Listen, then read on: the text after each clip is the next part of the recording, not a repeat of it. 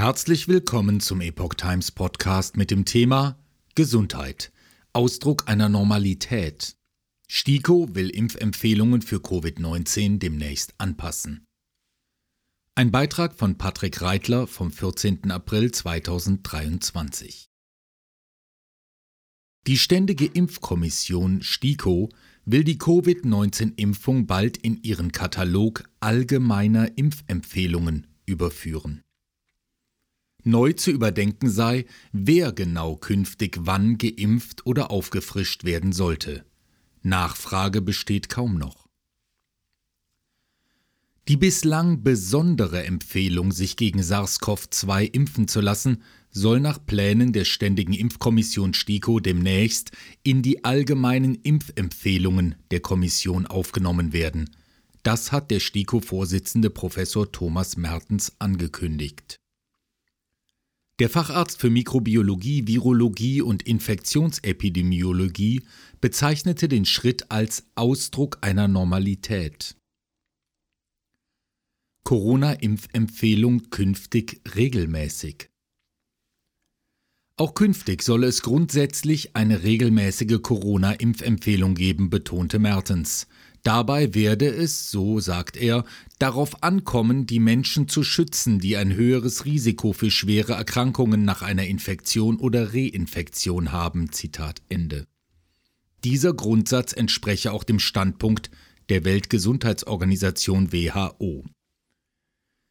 Die Frage zu klären, wer wann künftig geimpft aufgefrischt werden sollte, sei nun natürlich eine wesentliche Aufgabe der STIKO, so sagt er weiter. Schutz vor Erkrankung viel besser als Schutz vor Infektion. Nach Ansicht von Mertens waren die bisherigen mRNA-Impfkampagnen ein, Zitat, ganz entscheidender Faktor im Kampf gegen die SARS-CoV-2-Pandemie, so der Mediziner im Gespräch mit der Rheinischen Post.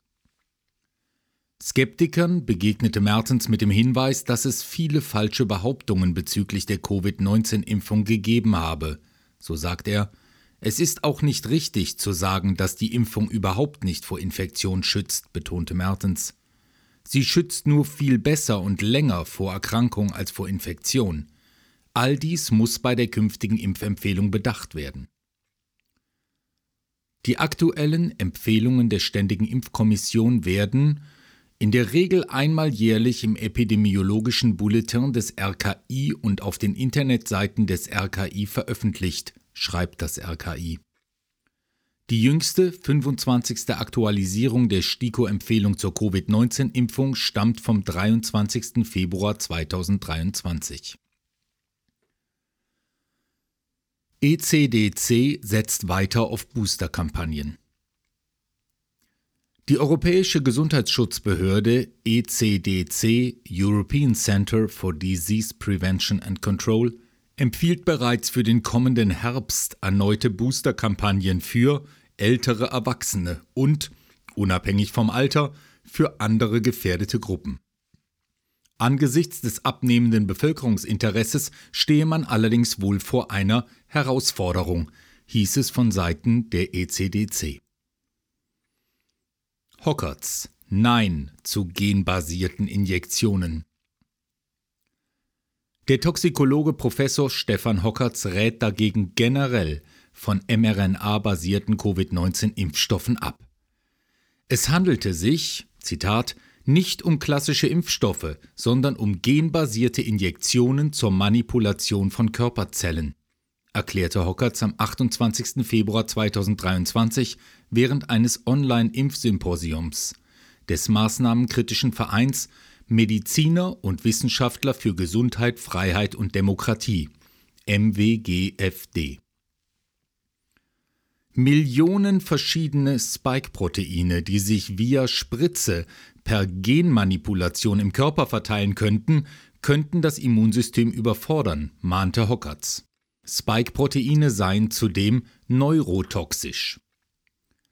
Außerdem sei die Beziehung zwischen Dosis und Wirkung in Klammern Wirkmechanismus unbekannt, weil wir keine Dosis kennen, so Hockerts.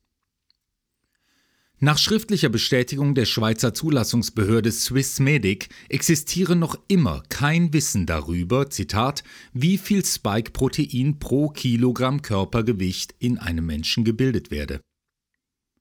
Die Pharmakodynamik sei damit ebenso ungeklärt wie die Pharmakokinetik, so Hockerts. Und weiter, da brauchen wir gar nicht weiter zu sprechen. Keine Impfempfehlung mehr in der Schweiz.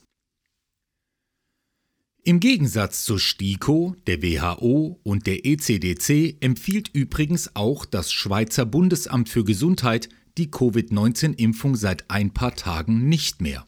Selbst nicht für Menschen, die als Hochrisikopatienten gelten.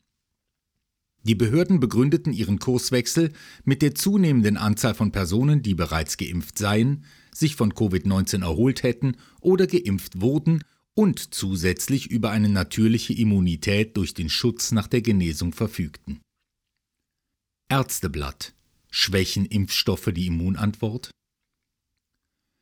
Einen durchaus kritischen Blick auf die Covid-19-Impfung hatte vor kurzem auch das Ärzteblatt geworfen. In dem Artikel Immune Imprinting Kann denn Impfen Sünde sein? Griff die Fachzeitschrift die Frage auf, ob eine frühere Impfung die Reaktion auf aktuell zirkulierende Stämme beeinträchtigen könnte.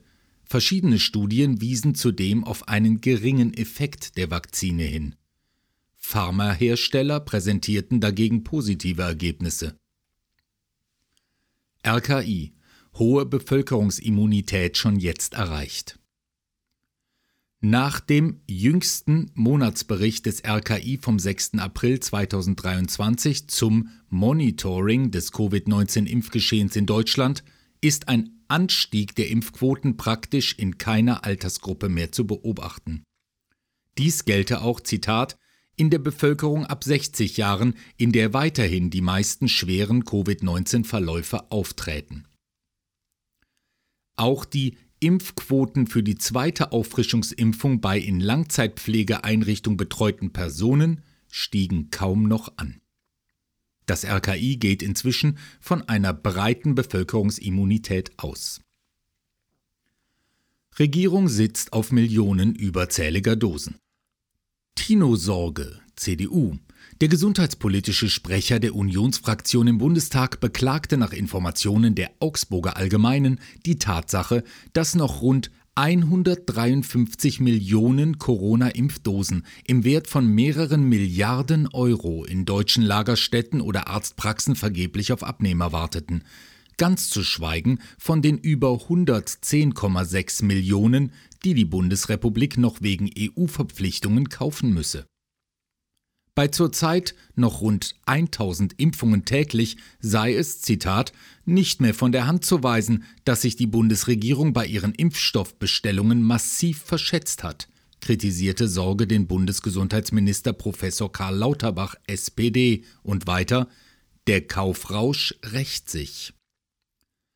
Das sogenannte Covid-19-Impfdashboard des Ministeriums wird seit dem 8. April nicht mehr aktualisiert inzwischen Teil der Regelversorgung.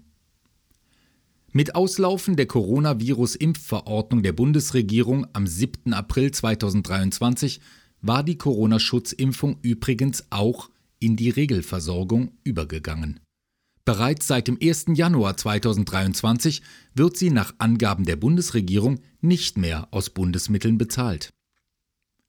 Die Finanzierung setzt sich nun zu 93 Prozent aus der Liquiditätsreserve des Gesundheitsfonds sowie zu 7% von den privaten Krankenversicherungen zusammen.